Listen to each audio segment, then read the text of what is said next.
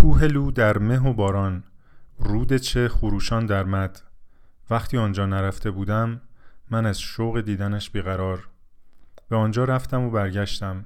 هیچ چیز خاصی نبود. کوه لو در مه و باران رود چه خروشان در مد. سلام علی سخاوتی هستم. با یه قسمت دیگه از پادکست به راه بادیه امروز جمعه پنجم اردیبهشت 1399 خب امیدوارم که حالتون خوب باشه. و البته تصمیم نشته باشین که کرونا رو کرونا رو شکست بدین.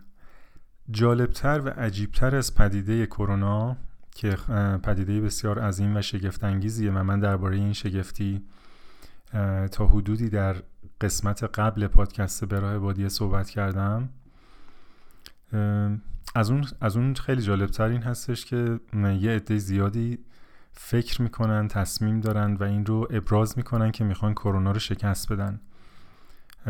دیروز که بعد از مدت ها برای یه کار واجبی من تاکید کنم که واجب بود بعد از خونه می‌رفتم بیرون توی بزرگرایی که دوتا بیلبورد دیدم و و جالب یک کاغذی توی روی داشبورد یه ماشینی هم که پارک بود دیدم که نوشته بود ما کرونا رو شکست میدیم. توی بیلبوردام عکس پزشکو و پرستاراست که نوشتن ما کرونا رو شکست میدیم. ببین در اینکه پزشکا و پرستارا زحمت خیلی زیادی می‌کشن و فداکاری می‌کنن و جونشون رو به خطر میندازن و همینطور خانوادهشون رو در معرض خطر قرار میدن برای اینکه برای اینکه بیمار رو درمان بکنن که اصلا شکی نیست و جای تقدیر و تشکر بسیار بسیار زیادی هست. ولی اینکه ما کرونا رو شکست میدیم یکم یکم عجیب به نظر می‌رسه. یعنی جمله قابل تعمله یعنی چی ما کرونا رو شکست میدیم؟ کرونا آیا دشمن ماست؟ اگر اگر کرونا ویروسه که باعث بیماری میشه چجوریه که مثلا ما در مورد بیماری های دیگه این رو قبلا نمی‌گفتیم؟ مثلا شما اگه پاتون میشکست و پاتون رو گچ می‌گرفتین در طول اون سی چل روز یا دو ماهی که توی گچ بود بهش نگاه می‌کردین و می‌گفتین من این شکستگی من این, من این شکستگی پا رو شکست میدم؟ یا اگه اسهال می‌گرفتین تو اون دو روزی که اسهال بودین با خودتون فکر می‌کردین که اسهال رو شکست میدین؟ یا اگه سرتون درد می‌گرفت یا یا چه می‌دونم اونایی که حتی بیماری های در مورد بیماری های وخیمتر من اینو شنیده بودم که گهگداری مثلا یکی گفته بود که من سرطان رو شکست دادم. شاید آدم وقتی با یه بیماری جدی مواجه میشه تو مود جنگ میره. به خاطر همین من من برای اینکه محکوم به نداشتن همدردی نشم این رو محکوم یا انتقاد نمی‌کنم. صرفا میگم که عجیب به نظر می‌رسه. ببین شکست دادن در جنگ معنیش اینه که واقعا اون ویروس نیت این رو داشته که بیاد با ما بجنگه. یعنی ویروس ها جمع شدن و گفتن خب حالا بریم با آدما بجنگیم. اینا اینا خوب نیستن یا این مشکل دارن یا ما از قیافشون خوشمون نمیاد. ولی شاید هم اینجوری باشه. یعنی به قطعیت که نمیشه گفت اینجوری نیست. چون تنها چیزی که به قطعیت میشه گفت نظر من اینه که اطلاعات ما خیلی کمه تو این زمینه و خیلی چیزا رو هنوز نمی‌دونیم. ولی خیلی بعید اینجوری باشه. یعنی واقعا ویروس ویروس ها گفتن بریم بجنگیم با آدما. یا این صرفا از صرفا از نوع نگرش ما به این میاد که واسه همه چیز یک یک داخل و خارجی تصور می‌کنیم. یک خودی و غیر خودی دوست و دشمن. و و در نهایت همون نگاه دوال، دوالیتی یا دوگانه است. یا اینه یا اون. و البته طبیعی هم هست. شما اگر به شما اگر تصویر گشتال تو یادتون باشه تصویر گشتالتون تصویری که فکر می‌کنم توی دون کتاب های درسیمون هم بود بچه بودیم. یا یا نمی‌دونم اون موقع خیلی دست به دست میگشتین.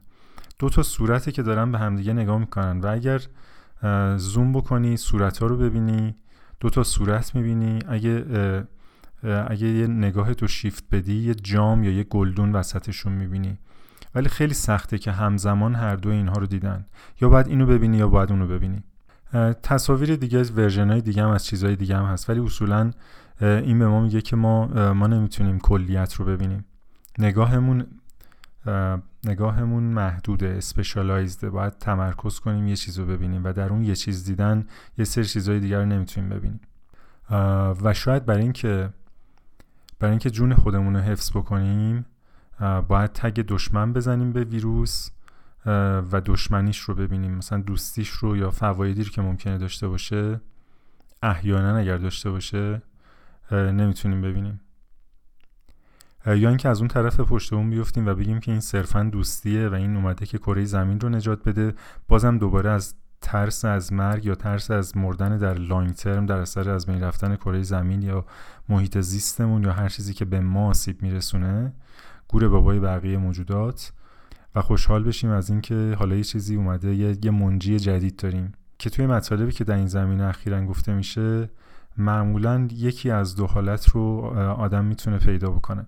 یه عده تو مود اینن که ویروس رو شکست بدن و غلبه بکنن و برگردن به زندگی نرمال قبلی. یه عده میگن که نرمالی وجود نداره برگشت به نرمالی وجود نداره و این ویروس اومده که همه چیز رو به شکل رادیکالی تغییر بده و امیدوارن که این تغییر یه نجات جدید باشه برای کره زمین و محیط زیست خودشون و خانوادهشون و آیندگانشون. آیا میشه گفت یعنی یه جور تصویر گشتالته ما یا اینو می‌بینیم یا اونو؟ اصولا دیدن تیف و دیدن همه چیز برای ما سخته. شاید این یه ذره ربط داشته باشه به چیزی که من جلسه, جلسه قبل یا قسمت قبل یا اپیزود قبل به شما قول دادم که در مورد هومونسسیتوس یا گونه جدیدی از نسل بشر که در حال شکلگیریه این این گمان زنی کاملا غیر علمی من هومونسیسیتوس گونه ای خواهد بود که یاد می‌گیره کارهای غیر ضروری نکنه و من و من فکر کنم که یه مقدار در مورد کارهای غیر ضروری و ضروری صحبت بکنم که اینها چی است. و احتمالا شما شاید بعضی از شما این پیش بینی رو می‌کنید که من الان میگم که چه کارهایی غیر ضروریه و چه کارهایی ضروری. منتها فکر نمی کنم که من اصلا بتونم یه همچی چیزی بگم. به خاطر اینکه اگر من بگم چه کارهایی ضروریه یا حداقل یه شرایطی براش عنوان کنم یا توصیف کنم که چه کارهایی ضروریه و چه کارهایی غیر ضروری این میشه یه قاعده جدید. خیلی جالبه که اگر خوب مشاهده بکنیم می‌بینیم که ما چقدر قاعده و قانون داریم و چقدر در پیاده سازی اونها افتضاحیم. بنابراین اجازه بدین که یکم در این مورد صحبت بکنیم. شاید خود همین یه, یه سرنخهایی به ما بده که چه چیزی ضروریه چه چیزی غیر ضروری. ببینید از وقتی که ما به دنیا میاییم و دست راست و چپمون رو می‌شناسیم کم کم شروع می‌کنیم به یاد گرفتن قاعده و قانون. رول اصل پرینسیپال هر چی که اسمشو می‌ذارین. بچه بچه در یه زمانی از از از اصل و قانون رهاست که این خیلی زود تغییر خیلی زود تغییر پیدا می‌کنه. از همون موقعی که می‌فهمه اگه لبخند بزنه توجه پدر مادرش رو جلب می‌کنه قربون صدقش میرن و اگر گریه بکنه سری می‌دوند و میان به نیازهاش می‌پردازن من فکر می‌کنم یکی از اولین قدم های اجتماعی شدن یه بچه است. و یاد گرفتن قوانین اجتماعی و بازی کردن در, در, در اون زمین بازی کردن با اون قوانین. و این به تدریج که بچه بزرگتر میشه پیچیده تر میشه. پیچیده تر میشه تعدادش بیشتر میشه و بعد آسیب های بسیار زیادی به, به روح و روان و اخلاق و رفتار یه انسان و بعدم کل جامعه میرسونه که من تا جایی که عقل خودم برسه سعی می‌کنم الان در موردش صحبت بکنم. من نمیگم این این قانون خوب نیستن یا مفید نیستن. مثلا مثلا قانون رعایت سرعت در بزرگراهها جون خیلی ها رو نجات داده. یعنی از وقتی که دوربین گذاشتن و سرعت رو محدود کردن در بزرگراهها تعداد تصادفات در همه کشورها کمتر شده تعداد مرگ و میر کمتر شده. بنابراین این به نفع هم است که شما بدونی که بیشتر از 110 تا یا 120 تا یا 100 تا نمی‌تونی تو بزرگ رو حرکت بکنی.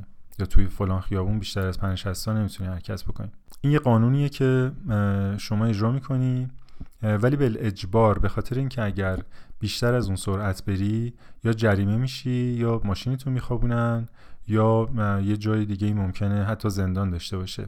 اینجوری نیستش که شما شما شب بیای خونه و به همسرت یا به خانوادت بگی آها امروز خیلی حس خوبی دارم از اصفهان می اومدم تهران کل مسیر رو با صد تا رانندگی می کردم و وقتی ماشینا از کنارم میگذشتن یا من از کنار اونا میگذشتم حس می کردم که من الان در امنیت اونا دارم مشارکت می‌کنم و یه صلح آرامشی داره برقرار میشه که به خاطر رانندگی خوب من خیلی حس خوبی دارم امروز. من امروز به بشریت خدمت کردم. این اتفاق بعیدی که بیفته. شما از سر اجبار از ترس اینکه جریمه بشی یا از از ترس اینکه ماشین تو بخوابونن و از کار زندگی بیفتی قانون رو رعایت کردی. یه جاهایی هم که می‌دونستی دوربین نیست یا اپلیکیشنت بهت گفته که خبری نیست پارو گذاشتی رو گاز و سر 40 50 تا رفتی. اکثرا این کارو می‌کنن. و تازه به اینم افتخار کردی و اومدی این ولی این رو همه تعریف می‌کنن وقتی میای خونه میگی آره شب بود یه جایی رو من سر 60 اومدم. و قابلیت رانندگی رو بیشتر از سرعت مجاز با بیشتر از سرعت مجاز به رخ دیگران می‌کشی پوز میدی. چون تو خیلی راننده خفنی هستی. یا مثلا دادن مالیات یه قانونه. ولی کی از روی میل و حتی حتی در کشورهای جهان اول حالا شما ممکنه بگین که ما فساد مالی داریم و دادن مالیات هیچ مشارکت مستقیمی در رفاه حال شهروندان نداره و این پول باعث ساخت زیر ساخت و نمی‌دونم رفاه عمومی و اینا نمیشه. ولی حتی اون کشوری که میشه مثلا یه شهرونداش وقتی مالیات میدن یه, یه حس خوبی دارن یه یه لذتی دارن از جنس لذتی که وقتی به بچهشون غذا میدن یا وقتی خودشون یه پنیر خوشمزه می‌خورن. بنابراین ما تعداد زیادی قاعده و قانون یاد می‌گیریم که صرفا از روی اجبار اونها رو انجام میدیم و به دلیل اینکه از روی اجباره در اولین فرصتی که چشم اجبار یا چشم قدرتی که اون اجبار رو پیاده سازی می‌کنه دور می‌بینیم اون قانون رو اجرا نمی‌کنیم. یکی از اولین قوانین پیچیده‌ای که انسان یاد می‌گیره زبانه. گرامر و اصولا همه چیز مربوطه به زبان و صحبت کردن به یک زبان که حالا ما فارسی داریم صحبت می‌کنیم. این یه سری قاعده و قانونه که فایل رو کجا بذاری فعل رو کجا بذاری صفت رو کجا بیاری قید رو کجا بیاری کلمات اضافه رو چجوری بینش میکس کنی. حالا اگر کسی این قانون رو خوب یاد نگیره یا خوب رعایت نکنه به اشکال مختلفی تنبیه میشه. و این تنبیه هم خیلی خیلی نامرئی و ناملموسه. خیلی تلویحیه. نادیده گرفته میشه. منظورش رو توجه نمی‌کنن دیگران و نادیدش می‌گیرن. به خواسته هاش نمی‌رسه. در اجتماع به خواسته هاش نمی‌رسه. شما نه تنها باید جملات درستی به کار ببری هم از لحاظ دستوری و هم از لحاظ مفهومی هم از لحاظ کانتکست اجتماعی و فرهنگی اون جامعه که داری صحبت می‌کنی. امکان داره ادبیات من در یک در یک محیطی در همین ایران مورد تمسخر واقع بشه یا فکر کنن که مثلا من دارم به اونا فخر فروشی می‌کنم و حتی حس بدی به هم بگیرن و دشمنی کنم با من. بنابراین من باید هم هم قانون گرامر بلد باشم و هم قانون نانوشته این که چه چیزی رو با چه لحنی کجا بگم و نگم. و علاوه بر زبان و کلمات من باید یاد بگیرم که زبان بدن رو هم در طرف مقابلم بخونم و بفهمم که این الان خسته است عصبانی مشتاق دوست دشمن رقیب و چه کلماتی رو بگم؟ در غیر این صورت تنبیه میشم. به اشکال مختلف به شکل از دست دادن business از دست دادن کار از دست دادن دوستی از دست دادن حلقه روابط اجتماعی فرصت های همسریابی هر, هر چیزی که فکرشو بکنین ولی مسئله اینه که همه زندگی فقط این نیست. همه زندگی فقط رسیدن به خواسته های اجتماعی نیست. یه سری خواسته های فردی هم هست. من یه جایی امکان داره که دوست داشته باشم بگم لا لا لا لا لا بو. یه جایی دوست داشته باشم سوت بزنم یه جایی دوست داشته باشم یه, یه شعر بیمعنی بگم یه آواز که در ظاهر معنی نداره بخونم. یه چیزایی بگم که خیلی میک سنس نمی‌کنه یا منفعت مستقیم اقتصادی نداره.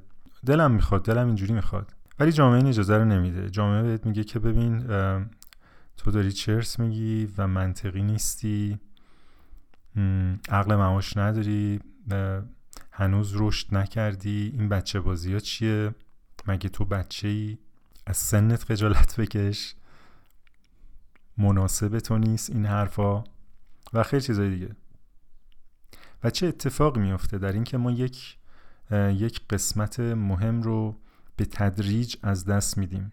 بچه قبل از اینکه این این قواعد اجتماعی رو در, در سطح خیلی زیادی یاد بگیره یه آزادی داره. شما اسم می‌کنین که هر چیزی دلش می‌خواد میگه یا اونجوری که دلش می‌خواد میرقصه اونجوری که دلش می‌خواد آواز می‌خونه اون کاری که دوست داره می‌کنه. ولی بعد از اینکه به خصوص تو خانواده که خیلی پوش می‌کنن و خیلی اصرار می‌کنن که بچه مطابق ارزش های اجتماعی به خصوص در دهه های اخیر مطابق ارزش های مورد نیاز برای موفقیت گام برداره و چیزهایی رو یاد بگیره می‌بینین که یه بچه هفت ساله شبیه یه یه آدم 42 ساله داره رفتار می‌کنه و حرف می‌زنه. دیگه اون دیگه اون بچگی رو نداره اون کودکی رو نداره اون در لحظه نیست. یه خداگاهی زودرسی رسیده. یه خداگاهی پیش از موعدی که همش حواسش هست چیزی که میگه کاری که می‌کنه چقدر لایک می‌گیره اصطلاحا. چقدر توجه جلب می‌کنه. و بعد و بعد یه روندی هم که من دیدم این باعث میشه که خیلی جالبه. مثلا توی قرنهای قبل هنرمندایی بودن که هنرشون بعد از خودشون با ارزش شناخته می‌شد اپریشیت می‌شد و اینها مشهور می‌شدن. من فکر می‌کنم اونا مسیر رو برعکس این چیزی که الان میرن می‌رفتن. اون موقع طرف مطابق دل خودش یه کاری می‌کرد و با توجه به اون بالاخره به یه استادی در یه چیزی می‌رسید. ولی در جامعه اون چیز اپریشیت نمی‌شد. بعدا جوامع بعدی میدن که واو این, این چه هنریه این چقدر چقدر ارزشمنده. شاعرها نویسنده ها نقاشا مجسمه سازا از, از هر تیپ هنری که بگین یه همچین اتفاقایی براشون فراوون افتاده. ولی الان با این اورینتیشنی که ما داریم هنرمند در سن 20 سالگی فهمیده که چه آوازی بخونه میلیون ها مخاطب پیدا می‌کنه. یا مجسمه ساز می‌دونه که چه مجسمه ای مخاطب داره. و بنابراین هنرمندایی هستن که در سنین خیلی جوونی من نمی‌خوام انتقاد بکنم کارشون رو ببرم زیر سوال. می‌خوام بگم که تاثیر اجتماعی شدن در ابعاد مختلف چجوری زندگی ما رو و کاری که می‌کنیم و کاری که نمی‌کنیم تحت تاثیر قرار داده. بنابراین همه این قواعد و قوانین به شکلی به ما میگن که چه چیزی ضروریه چه چیزی ضروری نیست. منتها اگر که این ما این همه قاعده و قانون داریم که چه چیزی ضروریه و چه چیزی ضروری نیست چرا پس هنوز شاید فکر می‌کنیم که بازم نیاز داریم به قواعد بیشتری برای اینکه به ما بگه که چه چیزی ضروریه و چه چیزی غیر ضروری و و شاید این حس داریم که خیلی کارهای غیر ضروری کردیم. شاید یک یک سرنخ این گفتگو از این بیاد که ما از ما از خودمون فاصله می‌گیریم. در طی سالها آموزش و پرورش و مواجهه با فرهنگ از, از خودمون از چیزی که دوست داریم از احساسمون خیلی فاصله می‌گیریم. و در این فاصله گرفتن کارهای غیر ضروری بسیاری می‌کنیم. غیر ضروری از چه نظر؟ غیر ضروری از نظر احساس و نیازهای خودمون از نظر بودن خودمون. و این, و این بهای خیلی زیادی داره. هم بهای فردی داره از لحاظ روانی از لحاظ انرژی روانی و هزینه های دیگه حتی مالی فرصت ها وقت سلامت روانی حتی و سلامت فیزیکی. از هر نظر که بگین روی فرد و جامعه اثر می‌ذاره. به خاطر که یه آدم دائما در تلاشه که صدها نفر رو راضی بکنه. یه بچه اگر لبخند می‌زد که مادرش رو خوشحال بکنه یا توجه مادرش رو جلب بکنه یا محبت پدرش رو حالا یه آدم سی و سه ساله داره کارهایی رو می‌کنه که نظر یه آدمی که در آرژانتین هست و جلب بکنه و این آدم حتی اونو نمی‌شناسه. و در این فرایند که من در پادکست قبلی اشاره کردم که ما به گردشگری یا tourism می‌رسیم به معنای کلیش نه به مفهوم sightseeing یا گشت و گذار. همه ما تبدیل به یه توریست میشیم. اینو من تو این پادکست می‌خواستم یه بیشتر باز بکنم. تعریف دقیقی که آقای مکانل از توریزم میده این هستش که سه, سه وجه عمده داره توریزم. یکی اینکه یه, یه مدلی هست که شما اون رو به عنوان الگو به عنوان مدل می‌شناسین. یه درخت یه, یه هنرپیشه یه, یه لباس. و و این خیلی خیلی perfect ه خیلی زیباست خیلی خیلی تو چشم میاد. و و بعد یه influence یه اثر که اون مدل یه اثری داره. یه اثری باید روی شما بذاره یه داستانی براش گفته شده. و بعد یه رسانه ای یه media یه مدیوم این این اثر رو از اون مدل به شما القا می‌کنه. کل این چرخه کل این چرخه رو آقای مکانل بهش میگه تولید فرهنگی یا cultural production. مجموعه مختلفی از دولت ها بگیر تا سازمان ها شرکت ها آدم ها تولیدات فرهنگی می‌کنن و جالبه که ما این رو به عنوان یک یک واژه مثبت یه یه چیزی که بار مثبت داره می‌شناسیم. فکر می‌کنیم یه چیز خوبه. در صورتی که یکی از مخرب ترین پدیده هایی که مدرنیته به خودش دیده. کاری که مدرنیته می‌کنه اینه که یک یک عنصر رو از background ش از context خودش جدا می‌کنه. مثل یه خرمهره ای از یه قبیله مثل یک مثل یه اسطوره مثل یک مثل یه سبک غذایی هر چیزی که فکر بکنین. یه بنا از 2500 سال پیش. و این رو یه, یه مارکر یه metadata یه اطلاعات اضافی بهش میچسبونه. میگه که این اینجوریه این با شما این کارو می‌کنه. سواحل فلان جزیره تایلند رو طوری به شما نشون میده که فکر می‌کنین اینجا بهشت برینه و اگر یک هفته اونجا اقامت بکنین در فلان هتل 20 سال جوان میشین. این رو به شما میفروشه و بعد شما میرین اونجا به عنوان توریست و تجربه بسیار سطحی برای شما خلق میشه. یه عمدتا خیلی جا یه تور لیدر دارین که این تور لیدر در حقیقت فیلتر می‌کنه تجربه شما رو. اون, اون اثری که باید گذاشته بشه رو به شما میگه. اگر شما مثل من یه چهار تا تور رفته باشین می‌دونید که تور لیدر نانستاپ حرف می‌زنه. و و توی کتاب آقای مکانل هم از قول یه نفری گفته بود که من توی ایتالیا این توریستا رو می‌بینم که مثل گله گوسفند این ور میرن و یه سگ چوپون دارن که دائما عقب میره جلو میاد کنار میره. و اون تور لیدر رو تشبیه کرده بود به سگ چوپون که دائما این این گله رو هدایت می‌کنه. و براشون داستان میگه. الان که دیگه تکنولوژی هم به کار اومده و به شما یه دیوایس هایی میدن که می‌ذارین با یه هدست و و این داستان رو قدم به قدم توی موزه توی خرابه توی کوچه برای شما تعریف می‌کنه. ما پارسال با یه تور, یه تور خیلی کوچیکی رفته بودیم. ارگ بم ارگ قدیم بم. و و این تور لیدر ما که خیلی جوون پر انرژی و نایسی هم بود. به قدری توضیح می‌داد من مجبور شدم فاصله بگیرم. به خاطر که من می‌خواستم اون دیوار من می‌خواستم اون اگرچه اون بناها عمدتا بعد از زلزله ترمیم شده بود و در حقیقت یه استیجی بود که می‌خواست می‌خواست یه چیزی رو به شما القا بکنه یه اثری یه influence ی رو القا بکنه. ولی باز با وجود این اصلا خود اون فضا خود اون دیگه اون فضا که بود اون اون تپه‌ای که روش اون قلعه بنا شده بود که چه قبل از زلزله و چه بعد از زلزله اون فضا بوده. و شما این فرصت رو نمی‌تونید تجربه کنید بماند که در عین این در حین این تجربه هم بسیاری از توریست ها این این حس رو ندارن که حالا مثلا فلان حکمران این خونش بوده اینجوری زندگی می‌کرده. شاید اون, لحظه می‌خواد عکس خودش رو بگیره اون لحظه می‌خواد بشینه. خسته است. اصلا این داستان اصلا به تاریخ خیلی اهمیت نمیده. رنگ ها براش مهمه. شاید داره فکر می‌کنه که نهار چی بخوره. ولی مثل, مثل کلاس درس یه یک نواختی یه دیکتاتوری و یک سازماندهی یکسانی به وجود میاد که در یک مقطعی یه تعداد زیادی آدم باید یکسان حس شکوه داشته باشن حس عظمت در برابر قرار گرفتن مقابل یک مجسمه رو داشته باشن و قصه حاضر یه فیلم خیلی معروفی هست به نام رهایی از شاوشنک یا The Shawshank Redemption. احتمالا دیدین. فیلم خیلی معروفی rating IMDb ش خیلی بالاست. اینفلوئنساشو بخوام بهتون بگم. داستان یه مردی که از یه زندانی فرار می‌کنه.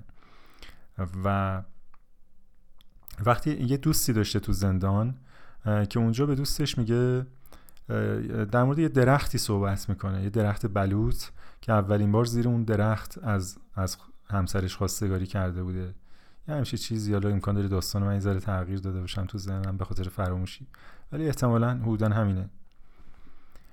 و این دوستش هم خبر داشته که این می‌خواسته فرار کنه. بهش میگه که بعد از اینکه تو هم آزاد شدی یا فکر کنم دوست مرخصی می‌گیره. برو زیر اون درخت و فلانجا رو بکن من برای تو یه چیزی می‌ذارم اونجا. این فرار می‌کنه و میره. و این دوست وقتی مرخصی می‌گیره یا آزاد میشه میره اون درخت رو پیدا می‌کنه می‌کنه زیر درخت و یه یه جعبه چوبی پیدا می‌کنه که توش یه نامه است. و راهنمایی برای اینکه این چجوری بره یه, یه جزیره که اون, اون دوسته بوده و در یه بهشتی زندگی می‌کرده در حقیقت. بعد از این فیلم کم کم این درخت این درخت بلوط که یکی از هزاران یا میلیون درخت بلوط در امریکا هست تبدیل به یک صحنه توریستی میشه و هزاران نفر در سال با وجود اینکه این درخت در یه ملک خصوصی در یه مزرعه خصوصی در اوهایو بود می‌رفتن اونجا این درخت رو ببینن. در صورتی که خب یه خیلی درخت های بلوط نزدیکتر بهشون وجود داشته. و با یه سرچ ساده رو اینترنت می‌تونید حتی تابلویی که اینجا ملک خصوصی وارد نشین و چند متری اون درخت ببینین چند سال پیش باد زد و درخت رو شکست و باعث غم و اندوه تعداد زیادی توریست شد. و از اون جالبتر که باز دوباره اگه یه سرچ ساده بکنیم می‌بینیم که سایت هایی هستن که یادگاری از این درخت میفروشن و ادعا می‌کنن که مثلا یه یه لوح که یه بریده ای از چوب این بلوط هست و روش یه چیزایی نوشتن و حالا رنگش کردن و خوشگلش کردن قیمت های گذاف چند صد دلار. و این این رو سرتیفای می‌کنن که این چوب از اون درخته درخت شاشنگ ریدمشن اون کسی که از زندان فرار می‌کنه در مورد امید صحبت می‌کنه. اهمیت اهمیت امید. و شما اگر می‌خواین این درس امید رو از اون فیلم بگیرین اگه الهام بخش بوده براتون که امید آزادی و فرار از زندان مهمه نیازی به کوبیدن صدها کیلومتر یا هزاران کیلومتر و رفتن زیر یه درخت یه درخت بلوط کمکی بهتون نمی‌کنه. در که بیشتر امید رو از شما می‌گیره و بیشتر شما رو وارد یه زندانی می‌کنه که یه تولید فرهنگی ساخته. شما میشید یه توریست. و ما هممون توریستیم. ما هممون توریست زندگی خودمونیم. از یه جایی به بعد که خیلی هم زود اتفاق میفته زندگی ما مثل یه جام شیشه ای از طبقه دهم میفته پایین و تکه تکه میشه. هر تکش یه جاییه. و حالا ما به عنوان توریست برای اینکه زندگیمون رو هول بکنیم یک پارچه بکنیم این شیشه های شکسته رو به هم دیگه بچسبونیم هر روز مجبوریم یه جا دنبال یه تیکه از اینا بریم. کلی چیزی که ما یاد می‌گیریم تیکه تیکه است. فیزیک می‌خونیم ریاضی می‌خونیم ادبیات می‌خونیم. به بعضیاش میگیم علم به بعضیاش میگیم هنر به بعضیاش میگیم تکنولوژی. بعضیش علوم انسانیه بعضیش علوم تجربیه. می‌دونین؟ بعضیش مربوط به اقتصاده بعضیش مربوط به تاریخه. هر تیکه زندگی ما یه جاست. کار ما یه جاست تفریح ما یه جاست. خانوادهمون یه جاست دوستامون یه جان. خونمون یه جاست ویلامون یه جاست می‌دونی؟ دائما دائما در حرکتیم دائما در در تلاش بر این هستیم که بریم یه جای دیگه و یه تکه از این جام شکسته رو پیدا بکنیم و شاید بتونیم بشه. ولی نمی‌تونیم نمی‌تونیم این کارو بکنیم به خاطر اینکه روی کرد روی کرده کاملا غلطیه. تا زمانی که ما تولید مصرف کنند مصرف کننده تولیدات فرهنگی هستیم توریست باقی میمونیم و اون چرخ تولیدات فرهنگی تکه های شیشه, شیشه, شیشه زندگی ما رو خردتر و تکه تکه تر می‌کنه تا اینکه به ما کمک بکنه که اینا رو به هم بچسبونیم. به خاطر همینی که شوپنهاور معتقد بود که چند سال آموزش یک عمر unlearning میطلبه. ضربه و ببین آموزش لازمه. مهارت های اجتماعی شدن لازمه. یه بچه اگر آموزش نبینه دیسیپلین نداشته باشه نتونه در چارچوب اصول اخلاقی و اجتماعی رفتار بکنه. مسلما جامعه‌ای که این بچه ها توش بزرگ میشن بسیار پرآشوب کیاتیک خواهد بود نابسامان خواهد بود و هیچکی با هیچکی نمی‌تونه زندگی بکنه. در اینکه شکی نیست. ولی در این مسیر بهای بسیار بسیار گذافی داده میشه. که بعد از در دوازده سال آموزش یه آدم به یک عمر psychotherapy psychoanalysis استفاده از self-help سیگار کشیدن الکل مصرف کردن و هزاری کثافت دیگه نیاز پیدا می‌کنن. تو شای و توریزم و توریزم در سطح جهانی. هر روز شما یه چیزی باید پیدا بکنی. یه چیزی که اصیل و جالبه که همه ما همه ما دنبال یه چیز اصیل هستیم و و ذاتا هم ذاتا و هم صراحتا یعنی بر اساس آموزش و فرهنگ چیزی که اصل هست رو مقدم بر چیزی که فیک ترجیح می‌دونیم و ترجیح میدیم. بهای بیشتری حاضرین بابتش بپردازیم. بنابراین براش ارزش قائلیم. همین قاعده ساده وقتی به خودمون می‌رسه کاملا نایده گرفته میشه. ببینید شما نمی‌خواین شما نمی‌خواین یه محبت غیر اصیل به شما بشه. یه نفر به شما بگه من دوستت دارم ولی بعدا بفهمید که مجبور بوده اینو میگه. هیچ بچه حتی دوست نداره مادرش اینجوری بهش بگه. ما فکر می‌کنیم ما, ما یه روز خیلی باشکوه داریم به نام روز مادر ولی مادران زیادی هستن که عشق و علاقه نسبت به بچهشون حس نمی‌کنن. این یه فکته هر کسی که با صداقت به دنیای اطرافش نگاه کرده باشه این رو دیده. مواردی ازش رو دیده. بله عمدتا طبیعتا عشق مادرانه عشق بسیار زیبا و پاکی خودم هم به بهترین شکلش تجربهش کردم و می‌کنم.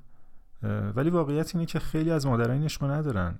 یه اتفاقی افتاده ناخواسته بوده و بعد فهمیدن که چه غلطی کردن و دچار چه دردسری شدن. و به عنوان یک انسان باید به اینا حق داد. اینا حق دارن که همچه احساسی داشته باشن.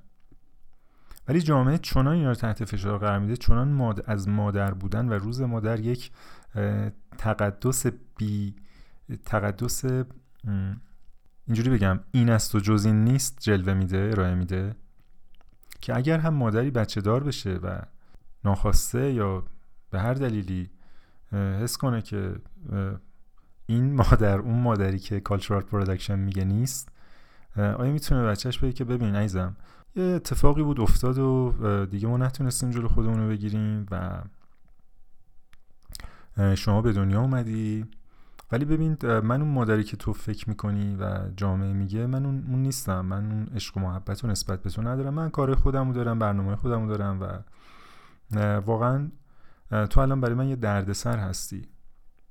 آیا اصالت در اینه یا اینکه مادر نقش بازی بکنه و به دروغ و با قیافه خسته و با ریزنتمنت و سرخوردگی یا دلخوری تلاش بکنه به بچه القا بکنه که دوستش داره. فکر می‌کنی فکر می‌کنی کدوم که از این پیام ها در بلند مدت بچه بهت... آدم بهتری رو تحویل جامعه خواهد داد؟ من این سوالم مادر خودم پرسیدم. بهش گفتم که وقتی اینو بهش گفتم در اصلا در در حین سوال به نظر من شاک شد و پنیک کرد که بچه خیلی آسیب می‌بینه اگه مادر اینو بهش بگه. بله اون لحظه خیلی سکندنده است. ولی آیا اگه اینو سراحتا بهش نگه بچه اینو حس نمی‌کنه که مادر داره بهش دروغ میگه؟ آیا این چیزیه که این احساس قابل مخفی کردنه؟ و همه ما اینو داریم. حالا شما مثال مادر و فرزند رو می‌تونی جایگزین بکنی با خودت و شغلت خودت با رابطه ای که با همسرت یا پارتنرت داری خودت با رابطه ای که با توری که بهت فروخته شده داری؟ رفتی ایتالیا رفتی روم و جلوی کلوسیوم قرار گرفتی و به هیچ حس خاصی نسبت بهش نداری. ولی نمی‌تونی اینو بگی. مثل بقیه توریستایی که اونجا هستن شروع شعفی نشون میدی از خودت که انگار تک تک اون سنگایی که از دو هزار سال قبل یا نمی‌دونم هر چند هزار سال قبل اونجا مونده یا وقتی میری تخت جمشید فکر می‌کنی این سنگا واقعا برای تو یه معنای خاصی داره و تو به تک تک اینا فکر کردی؟ کوه لو در مه و باران رود چه خروشان در مد. وقتی آنجا نرفته بودم من از شوق دیدنش بیقرار. به آنجا رفتم و برگشتم. هیچ چیز خاصی نبود. کوه لو در مه و باران رود چه خروشان در مد. ممکنه بگید همه توریست ها به این مفهوم توریست نیستن. بله ما من من ذات این که شما یه نقطه بری یه چیزی رو ببینی رو زیر سوال نمی‌برم یا فکر نمی‌کنم مکانل هم همین کار کرده. این یه رویکرد فردی این یه, یه چیزی که در سطح آگاهی فردی فرق می‌کنه و من در ادامه زای بیشتر موردش توضیح میدم. آقای آلن دو باتن در کتاب لذت ها و مصائب کار اگه اگه فارسیش این باشه من نمی‌دونم. ترجمه title انگلیسی انگلیسیش هست. Pleasures and Sorrows of Work یا همچین چیزی. در اون کتاب از یه نقاش گمنام به نام استفن تایلر اسم می‌بره که این نقاش سه سال رو سه سال در, در یه دهاتی در انگلستان یا در حومه یه شهری زیر در کنار یه درخت بلوط سپری می‌کنه و اون درخت رو مطالعه می‌کنه در فصول مختلف در هواهای مختلف در نورهای مختلف و از اون درخت نقاشی می‌کشه. سه سال. سه سال این پس پس نزدیک یه درخت رفتن لزوما کار بدی نیست. زیر درخت نشستن لزوما کار بدی نیست. اگرچه اصلا کلا توریسم کار بدی نیست. ما فقط داریم میگیم چه بلایی سرمون میاد.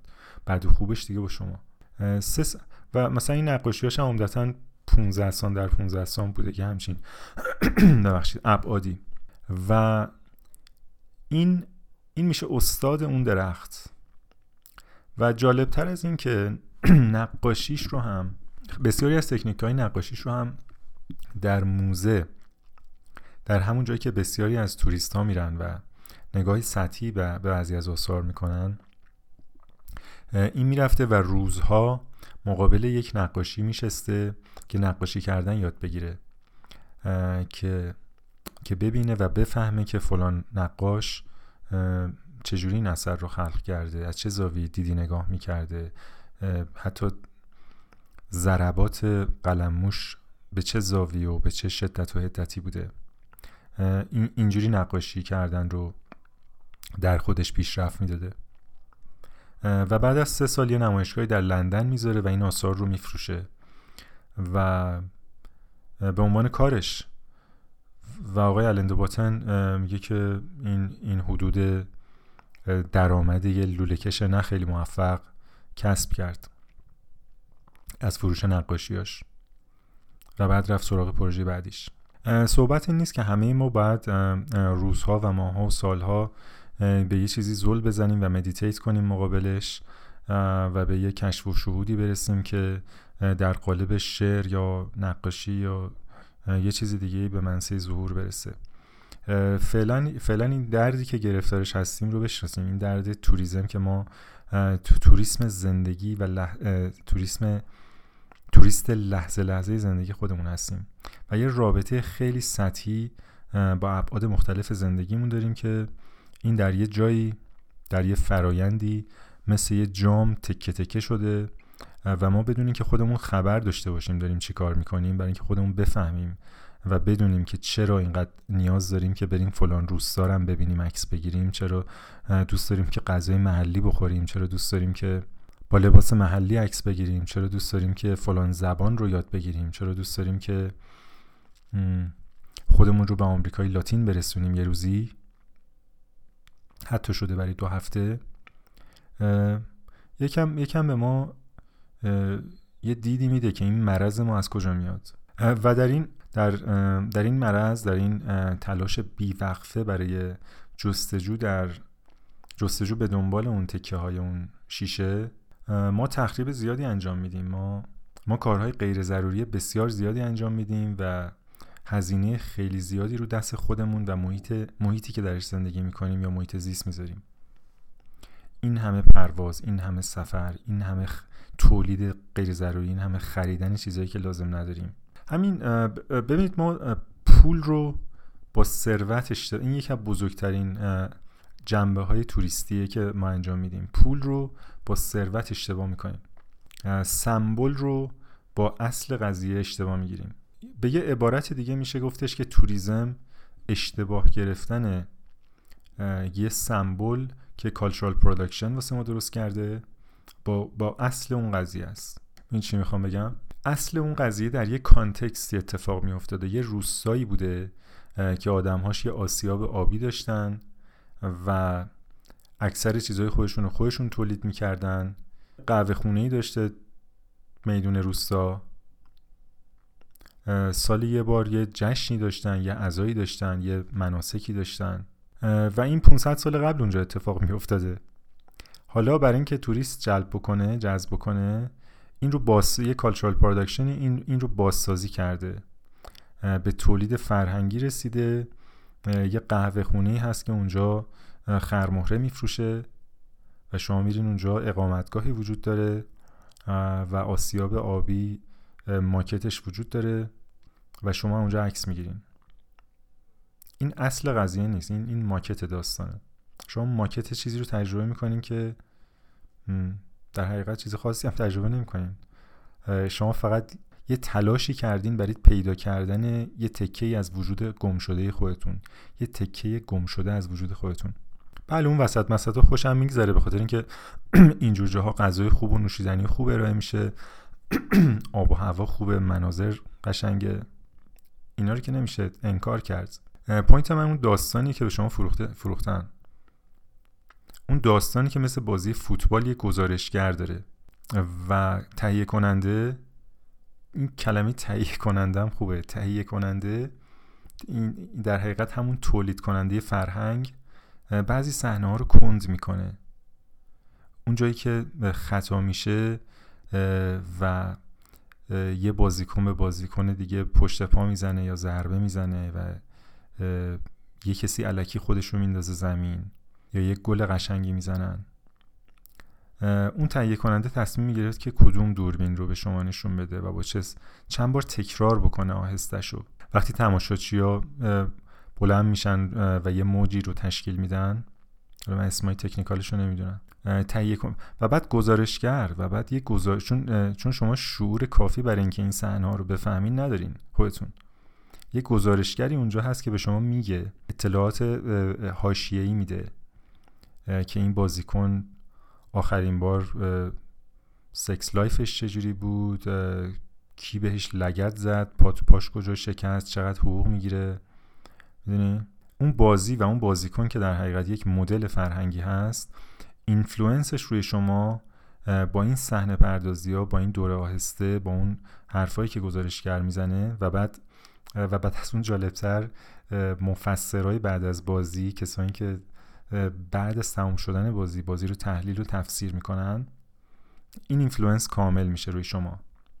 و با این influence شما تصمیم می‌گیرین که بلیت بازی بعدی رو بخرین بچه‌تون رو به مدرسه فوتبال بفرستین یه, یه پیرهن شماره فلان سفارش بدین و قصه هازه بنابراین در این سفر توریست شدن گردشگر شدن ما, با ما از خودمون فاصله می‌گیریم از احساسمون فاصله می‌گیریم و دوچار کلی تضاد و مسئله با خودمون میشیم. به خاطر اینکه از یک طرف قوانین و قانونهای اجتماعی شدن کلی کار به ما میگه بکن و کلی کار به ما میگه نکن که برخلاف میل و احساسمونه.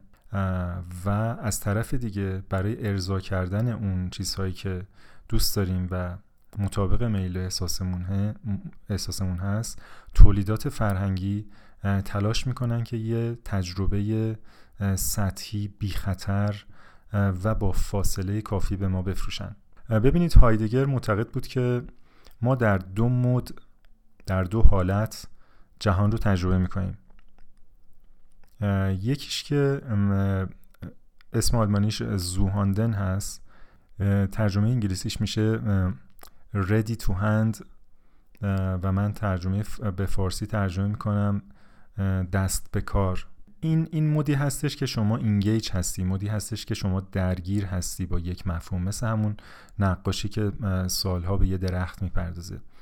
یه مود دیگه پرزنت ات هنده یا یه مودی که شما در حقیقت با یه فاصله ای در برابر یه چیزی قرار می‌گیری ولی باش درگیر نمیشی.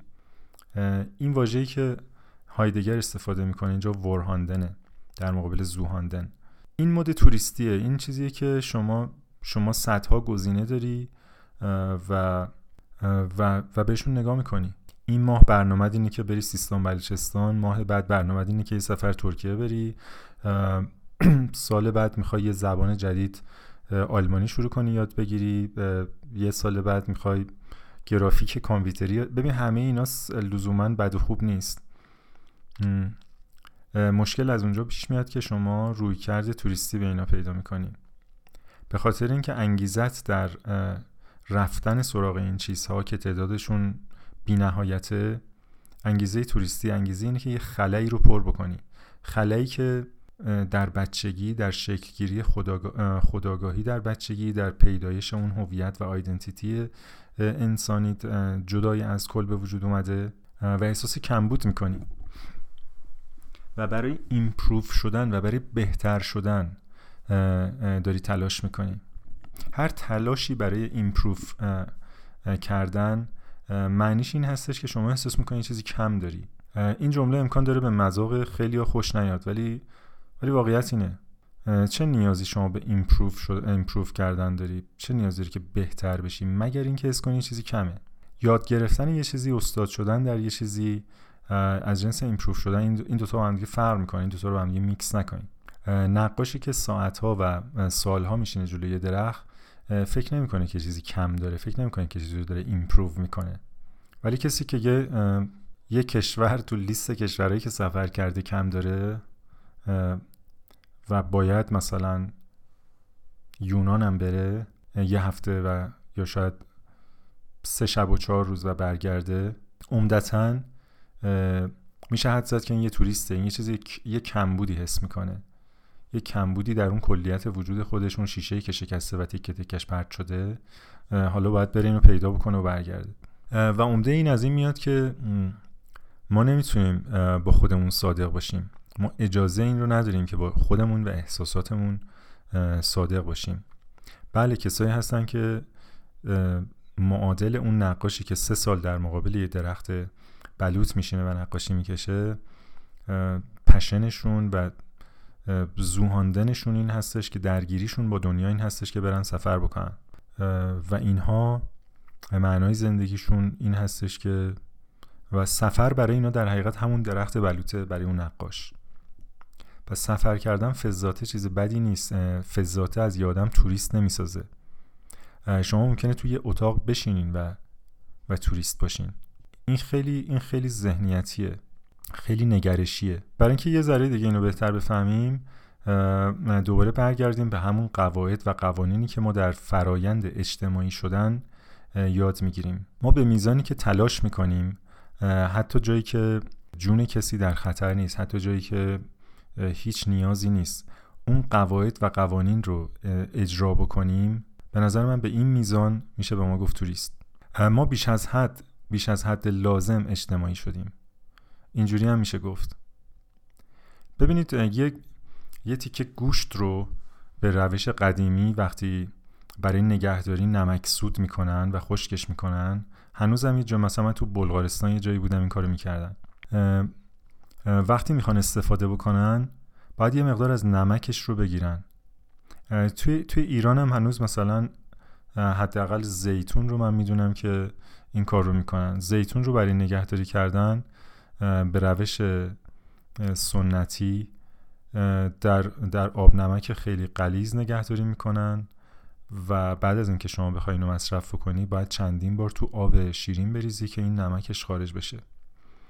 ایژوکیشن آموزش و پرورش هم برای انسان حکم اون نمک, نمک سود کردن رو داره که یه مقدار رادیکاله و این قابل استفاده نیست مگر اینکه یه مقدار از اون نمک رو بگیری. به خاطر همین آن لرنینگ حکم حکم گرفتن اون نمک رو داره.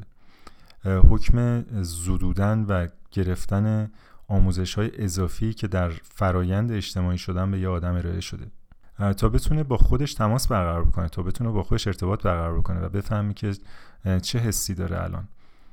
بتونه به بچهش بگه ببین من خیلی هم حس مادرانه به تو ندارم. بیا با هم, بیا با هم رو راست باشیم. یا اگر با یه دوستی بعد از 20 سال رابطش تغییر کرد بتونه بتونه بیاد بیرون از اون رابطه بتونه رها بکنه بفهمه دیگه بفهمه چیزو تغییر می‌کنه. عمده تلاش جامعه و عمده تلاش این قوانین و عمده تلاش تولیدات فرهنگی یک یک اصل بزرگ خلقت و یه به نظر من یه قاعده بزرگ زندگی رو از چشم ما مخفی می‌کنه. و اونم اینه که همه چیز هر چیزی که ما تجربه می‌کنیم روی یه موج میاد. بالا و پایین داره. همه چی وایبریشنه چیزی که میشنویم چیزی که مزه می‌کنیم تمام تمام سطوحی که می‌بینیم و حس می‌کنیم کل بدن ما. همه اینا vibration ه حالا بسته به اون سرعتی که اتم ها در حرکتن. به این پادکست وقتی شما گوش میدین در یه, seque... اولا که یه sequence ی از صفر و یکه که digitize شده و به device شما گوشی شما یا تبلت شما می‌رسه. از اون جالبتر اینه که این صفر و یک ها در, در یک نوسان حالا الکترومغناطیسی یا یا هر تکنولوژی دیگه که این اطلاعات رو به شما منتقل می‌کنه می‌رسه که اون دیگه قطعا موجه. و موج بالایی داره یه پایینی داره. این این اون چیزیه که ما چشممون رو خواسته و ناخواسته عمدتا ناخواسته بهش میبندیم و فکر می‌کنیم که همه چیز باید بالا داشته باشه. تولیدات فرهنگی جامعه قوانین اجتماعی قوانین اخلاقی سعی می‌کنن قسمت پایین موج رو حذف کنن. نصف زندگی رو ما سعی می‌کنیم حذف کنیم. چیزی که حالا آقای به ارنست بکر میگه انکار مرگ. من فکر می‌کنم این میشه موضوع بعدی و پادکست بعدی اگر من بخوام این بحث رو ادامه بدم. ما مرگ رو ما صفر رو می‌خوایم از یک حذف کنیم سیاهی رو از سفیدی دروغ رو از راستی زشتی رو از زیبایی و, هر چی که فکرش رو بکنین. فقر رو از ثروت گرسنگی رو از سیری. چون اینا بده. بدی رو از خوبی. شب و از روز. بنابراین ما تو زندگی مدرن air condition داریم. air condition یعنی که از یه حدی بیشتر گرما نمی‌تونیم تحمل کنیم از یه حدی بیشتر سرما نمی‌خوایم. می‌دونید تو زمستون گوجه فرنگی دوست داریم بخوریم تو تابستون پرتقال پرتقال دوست داریم بخوریم. هندونه باید در تمام فصول در دسترس باشه. همه میوه ها باید خوشگل و صاف و قلمبه باشه بدون کرم خوردگی. و بعد efficiency همه چیز باید efficient باشه. زندگی ما باید efficient باشه. هیچ چیزی نباید هدر بره. کل اگر ما با... این چشم نگاه بکنیم کل طبیعت هدر دادنه. می‌دونید چند تا اسپرم هدر رفته که من و شما به وجود بیایم می‌دونید چند تا بذر میفته که تا یه درخت تا یه گیاه سبز بشه؟ طبیعت بسیار سخاوتمنده و بسیار هدر دهنده بسیار غیر efficient در این زمینه. وقتی بارون میاد به اندازه کافی و efficient نمیاد. قطره ها حساب نمیشن. وقتی هم که خورشید میتابه نور خورشید. آبی که بخار میشه efficient نیست قاعدتا. باد تغییر فصول. ما دنبال efficiency هستیم به خاطر اینکه ما ما در یه در یه mode بسیار محدود و تنگ نظرانه زندگی می‌کنیم که فکر می‌کنیم کمه. فکر می‌کنیم که کمبود وجود داره. ما abundance رو نمی‌تونیم بپذیریم به خاطر اینکه تمام این این فرایند اجتماعی و قوانین اجتماعی در این راستاست که یه چیزی کمه و ما باید از یه چیزی محافظت بکنیم چیزی رو از دست میده باید افیشنت باشه باید کنترل بکنیم. کنترل باید دست ما باشه. و در دست گرفتن این کنترل یکی دیگه از چیزهایی که حداقل جای تعمل داره به عنوان ضروری یا غیر ضروری بهش نگاه بکنیم. آیا ما می‌تونیم آیا ما می‌تونیم کنترل بکنیم موج رو و تبدیلش بکنیم به یه خط؟ خط صاف. فرض بکنیم که این اتفاق بیفته. نه شما صدایی میشنوین نه بویی حس می‌کنین نه منظره ای می‌بینین. مرگ مطلق خواهد بود. من حتی نمی‌تونم اداشو در بیارم. حتی نمی‌تونم بگم زز حتی اینم موجه. یه موجود زنده نمی‌تونه توصیف کنه اون حالتو. شاید تلاش بکنیم که تصورش بکنیم. بنابراین یه جمعبندی اگر بخوام بکنم داستان ما از ضروری و غیر ضروری شروع شد. به عنوان یه قانون و قاعده دیگه ای که بهتره برای خودمون نذاریم و حواسمون باشه که این همه قانون و قاعده از اینجا شکل گرفت که تلاش کردن ما رو به عنوان یک موجود اجتماعی تربیت بکنن. و این خلاف نهاد و طبیعت ما بود. اگرچه بعضی جاها ضروری مثل, مثل رعایت سرعت در جاده ها و خیلی جاها غیر ضروری مثلا در یه شهری در هلند آزمایش کردن که خیلی از تابلوهای راهنمایی رانندگی رو برداشتن دیدن که خیلی بهتر شد. و آمار نشون میده که کسایی که از لابلای ماشینا زیگزاگ رد میشن در سال کمتر کشته میشن تا اونایی که از خط آبر پیاده عبور می‌کنن. این رو دلیل, دلیل این رو آقای نسیم طالب اینجوری تحلیل می‌کنه که این هستش که خب شما احساس خطر می‌کنی حواستو بیشتر جمع می‌کنی. و این حواس بیشتر جمع کردن یعنی چی؟ یعنی که شما نزدیکتری به خودت نزدیکتری به احساست و و غریزت رو به کار میبندی. قسمتی از اون غریزه احساس خطر و ترس از خطر از خود محافظت می‌کنی. تا اینکه برون سپاری کنی به عنوان یک توریست زندگیت رو به تابلوهای رانندگی. اینگیج هستی با محیط خودت. منتها صفر و یک نیست. این این به درجاتی جواب میده. این توی بزرگراه جواب نمیده. شما نمی‌تونی بگی که تابلو محدودیت سرعت رو برداریم. هر کسی engage بشه با زندگی خودش و بر اساس ترس از خطر رانندگی بکنه. این فاجعه بار خواهد بود. بنابراین یه،, یه جواب نداره.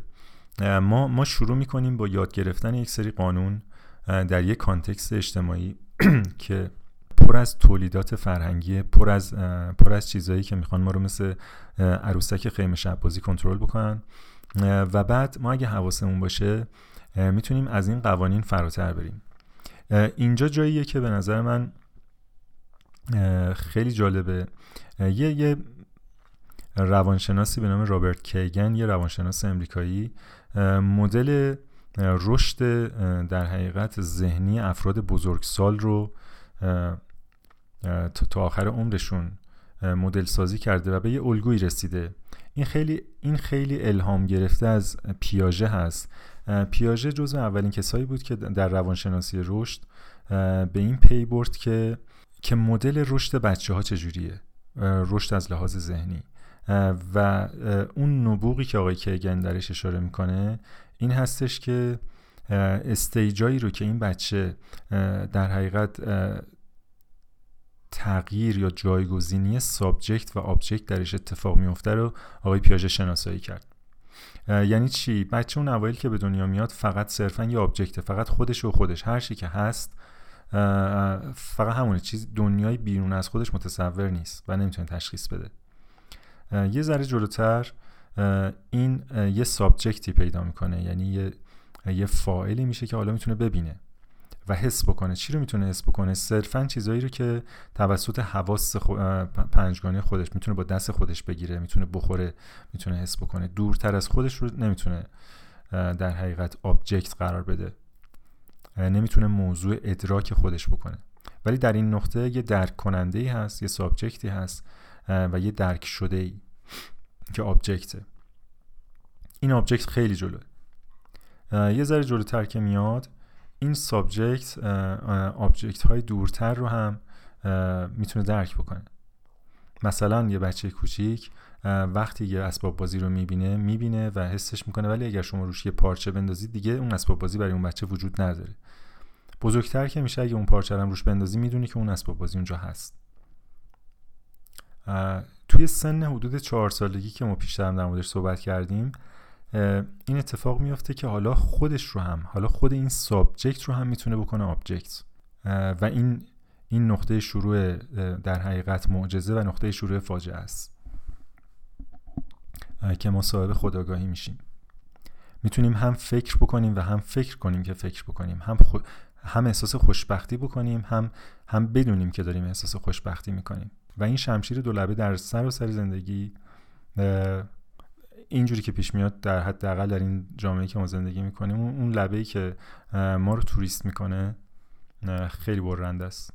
به خاطر اینکه ما یک subject ما حالا یعنی درک کننده ما خود ما نیست.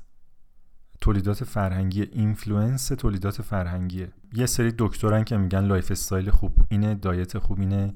یه سری آدمن یا گروهن که میگن موفقیت اینه. spirituality اینه.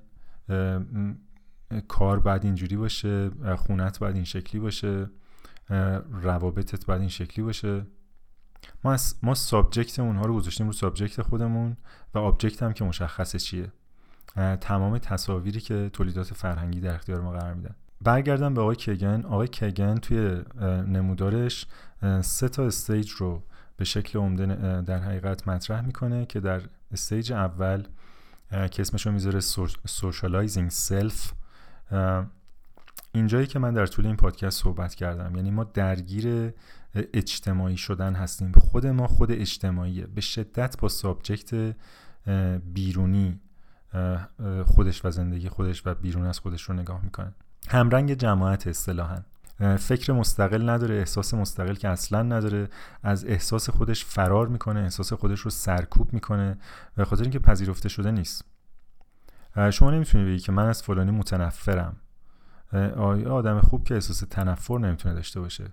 چرا نمی‌تونه داشته باشه؟ این یه واقعیته. من من دوست دارم یه آدم بکشم.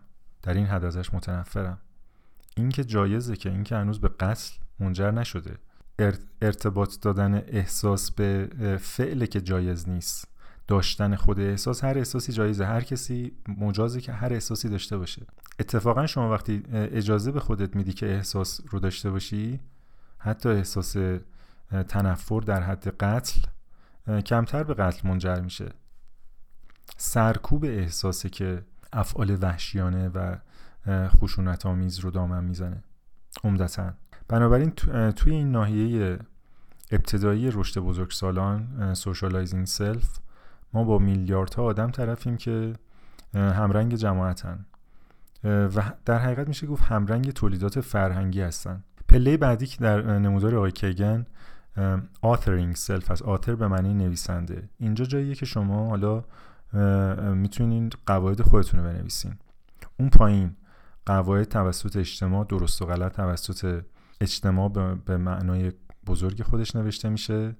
ولی اینجا دیگه کم کم شما از اون گرداب یا منجلاب خودتون می‌تونین بکشین بیرون و چهار تا قاعده برای خودتون بنویسین. که از خواب بیدار بشین چیکار بکنین چیکار نکنین. می‌دونی؟ یه ساز مخالفی بزنین به چهار تا خواسته ها و انتظارات دیگران بی اهمیتی نشون بدین یا اهمیت نشون ندین. و این و این احتمالا درونیه و حالت توریستی بعد از بعد از کتاب هنر ظریف خوندن کتاب هنر ظریف بیخیالی مارک منسن اتفاق نیفتاده. می‌دونی کارت به استخونتون رسیده و خودتون فهمیدین که این سیستم دیگه به شما جواب نمیده. سیستم شما اینه زندگی شما اینه و به جای, به جای خوندن دیگه شروع می‌کنیم به نوشتن نوشتن قوانین خودتون. مرحله بعد که آقای کیگن transforming self میگه اونجایی هستش که شما در عین حال که قواعد خودتون رو می‌نویسین می‌تونین این قواعد رو در کلیت نظامی که درش زندگی می‌کنین یا محیطی که درش زندگی می‌کنین جهانی که درش زندگی می‌کنین یک پارچه بکنین. اینکه عالی ترین درجه رشد انسان هست از دید آقای کگن جایی هستش که شما به یه هارمونی با اون کلیت می‌رسین. هم جزء شما به عنوان یه جزء تفکیک شده است از کل و هم یه هارمونی با کل داره. مثل یک نوازنده که در یک ارکستر خیلی بزرگ مینوازه. نوتایی که می‌زنه مستقل سازش مستقل هنرش مهارتش مستقل. ولی در این حال با کلیت چیزی که اونجا نواخته میشه یک پارچه است. اون کلیت رو انکار نمی‌کنه. اون چیزی که دل خودش می‌خواد صرفا نمی‌زنه. نمی‌تونه بزنه. اگه بزنه به هم میریزه.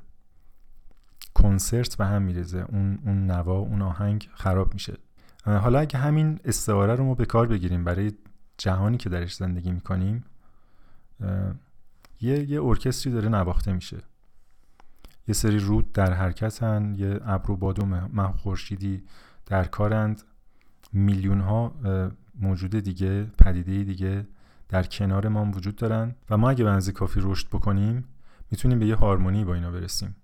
به یه هارمونی برسیم در جامعه خودمون با آدم های دیگه و با بقیه موجودات.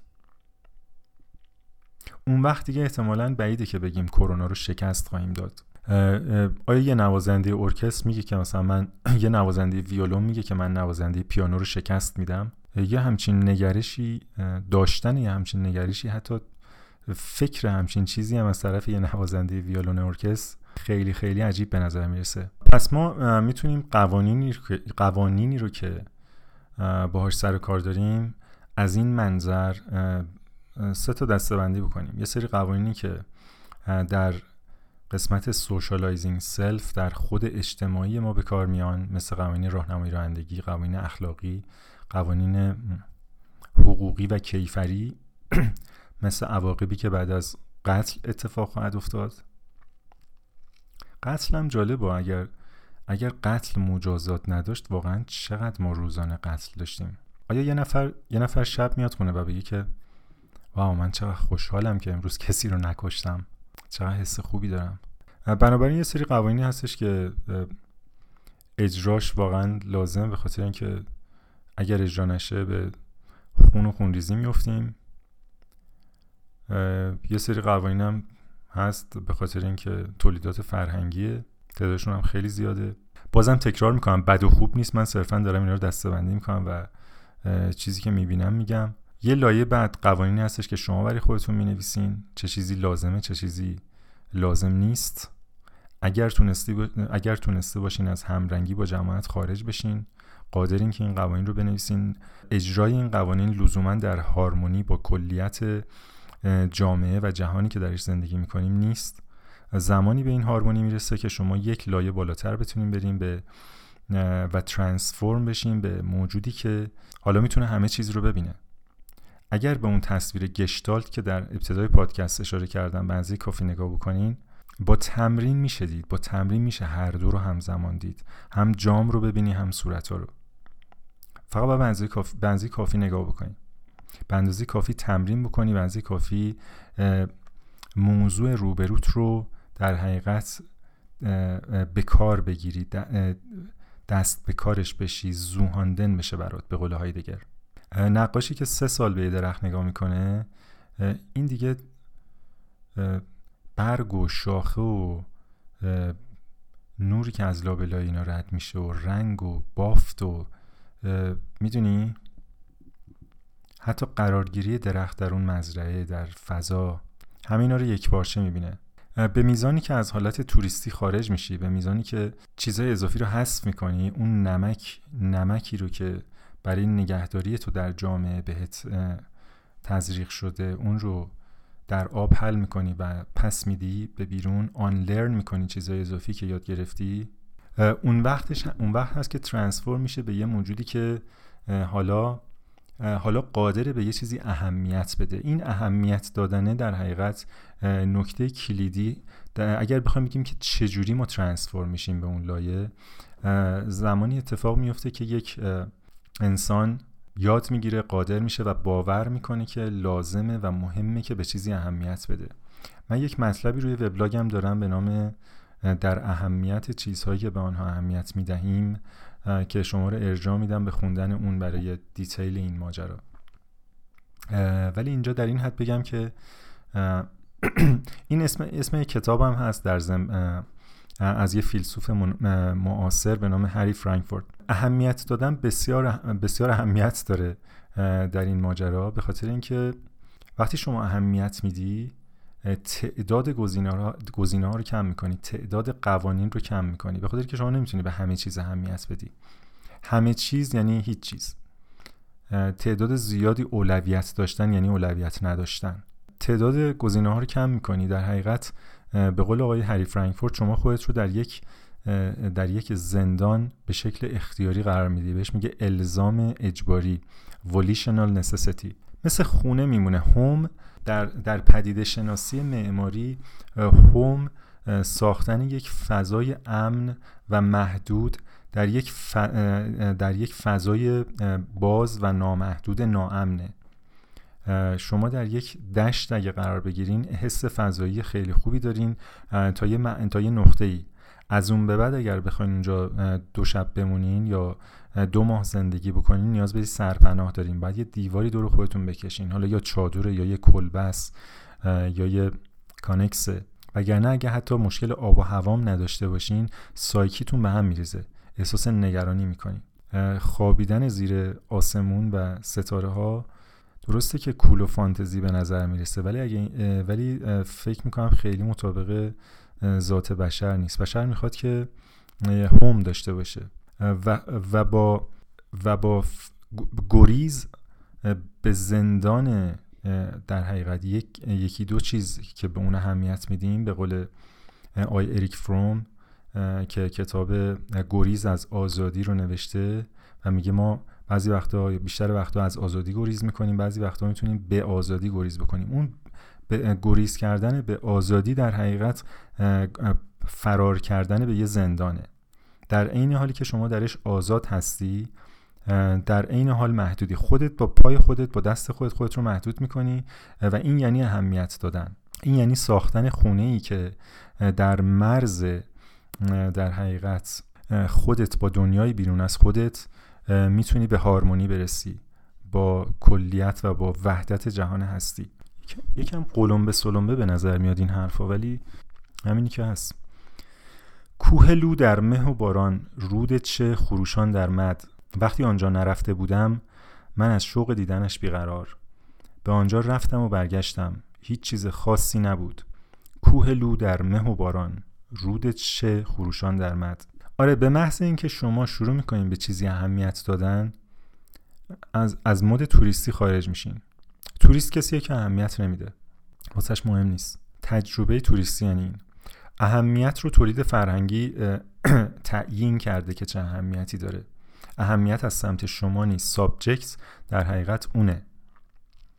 اون subject رو درست می‌کنه و مثل یه application load می‌کنه روی سیستم عامل شما سیستم عامل ذهن شما. شما مثل یه گوشی موبایل میمونین که دو هزار تا اپلیکیشن روش نصبه.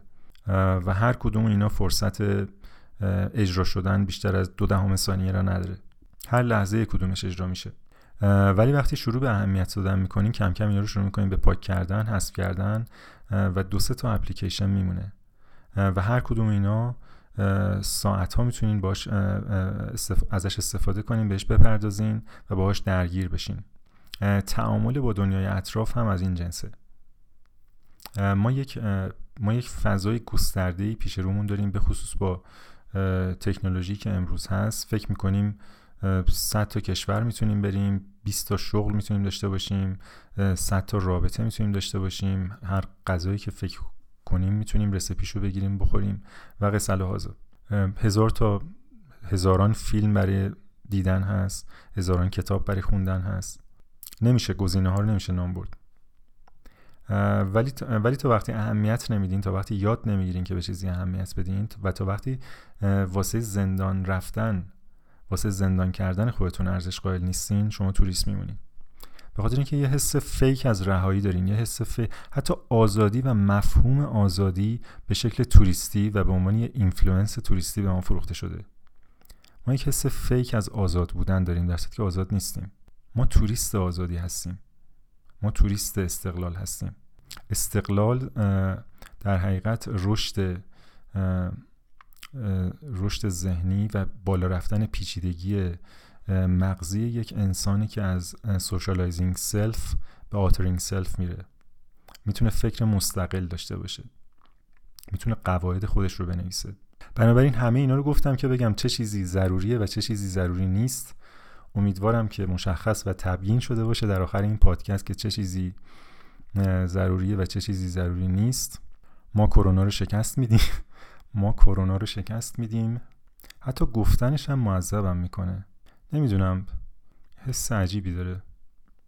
ما کرونا رو شکست میدیم. اگرچه اینم بگم که من به عنوان یه آدم رکلوس درونگرا و نسبتا منزوی کم کم دیگه دارم خسته میشم. یعنی فکر نمی‌کنم. فکر می‌کنم که اوکی باشم با این وضعیت ولی کاملا همدلی دارم با کسانی که بریدن از این شرایط و بسیار خستن حالا اونایی که مشکلات اقتصادی دارن که به کنار ولی اونایی که مشکلات منتال و روانی پیدا کردن تحت این شرایط کاملا احساس همدلی می‌تونم باشون بکنم. به خصوص توی این چند روز اخیر که کم کم به منم داره فشار میاد. با در نظر گرفتن همه با در نظر گرفتن میزان کمی از معاشرت که نیاز دارم. ولی فکر می‌کنم که خیلی ها باشن که کارد به استخونشون رسیده. به خاطر همین اگر اگر از این بابت یه نفر حس کرده که بگه کرونا رو شکست میدیم باید باش همدلی کرد. این جمله منفور یا قابل تمسخری نیست. شاید من خیلی دارم تحلیلش می‌کنم و حالا یه عده در یه،, یه حالتی هستن دیگه. می‌خوان کرونا رو شکست بدن. چه اشکالی داره؟ بنابراین برای همه کسانی که کرونا رو می‌خوان شکست بدن من اینجا آرزوی موفقیت می‌کنم. و تا قسمت بعد شما رو به خدای بزرگ میسپرم. امیدوارم که سالم و سرحال بمونید تا اون موقع. اگر در مورد این پادکست می‌خواین نظری پیشنهادی انتقادی بگین و در این گفتگو شرکت بکنین می‌تونین به وبسایت من alisekhawati.com مراجعه بکنین. اگر هم در وبسایت در در پادکست جانبی این پادکست به نام فنامنا می‌خواین شرکت بکنین و در مورد زندگی معمولی خودتون صحبت بکنین می‌تونین به من به آدرس سلام at ایمیل بزنین تا وقتی نوبتتون میشه با هم دیگه گفتگو بکنیم.